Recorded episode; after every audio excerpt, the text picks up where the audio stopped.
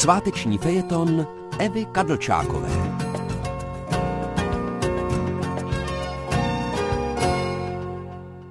Šla jsem si tento týden zaplavat, mimo jiné i proto, abych vymyslela, o čem bude nový fejeton.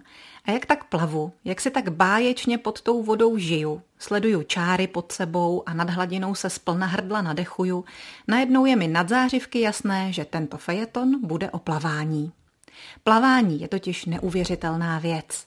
Zatímco na ptáky jsme my suchozemci krátký, s rybami aspoň trochu souznít umíme. Když chceme a naučíme se to, pak se dokážeme pohybovat ve vodě, jsme schopní neutonout v hloubce a dokonce se do ní spolu s rybami i na chvíli ponořit. Voda nám to za normálních okolností mnohonásobně oplácí. Za prvé nás nádherně nadlehčuje. I tlouštík si v ní připadá jak bojka, navíc je známo, že tuk se drží nahoře na polívce a tak třeba i můj zadek, když plavu prsa, kouká z vody jako ostrov a musí to být neobyčejně srandovní, ale já to naštěstí nevidím, jen vnímám, jak mi ho vlnky příjemně omývají. Za druhé regeneruje.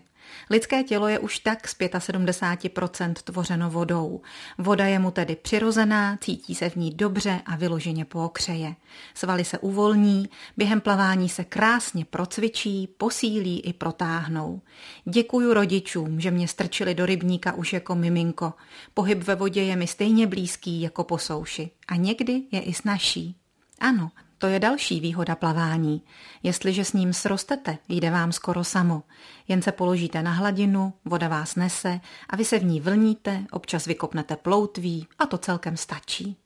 Vždycky jsem učila své děti, že klíčem k úspěšnému plavání je splývání. A tak je teď s píchou sleduju, jak si to razí bazénem dlouhými tempy, šetří síly a tak nějak mimochodem předjíždějí a předjíždějí. Radost z plavání máte totiž taky, když plavete dobře. Když to prsama a nejen o prsa nandáte chlápkovi, co supí vedle vás kraulem. Radost je ovšem i to, když kolem vás plavou všichni skvěle, protože můžete být hrdí, že u nás prostě funguje tělesná výchova. To vůbec není běžné u jiných národů světa, aby tam uměl plavat prakticky každý. Na plavání je rovněž fajn, že kromě uvolnění vám nabídne i příležitost dát si pořádně do těla. Kdo si myslí, že se ve vodě nelze spotit, ten ještě nikdy nepřepnul na turbo.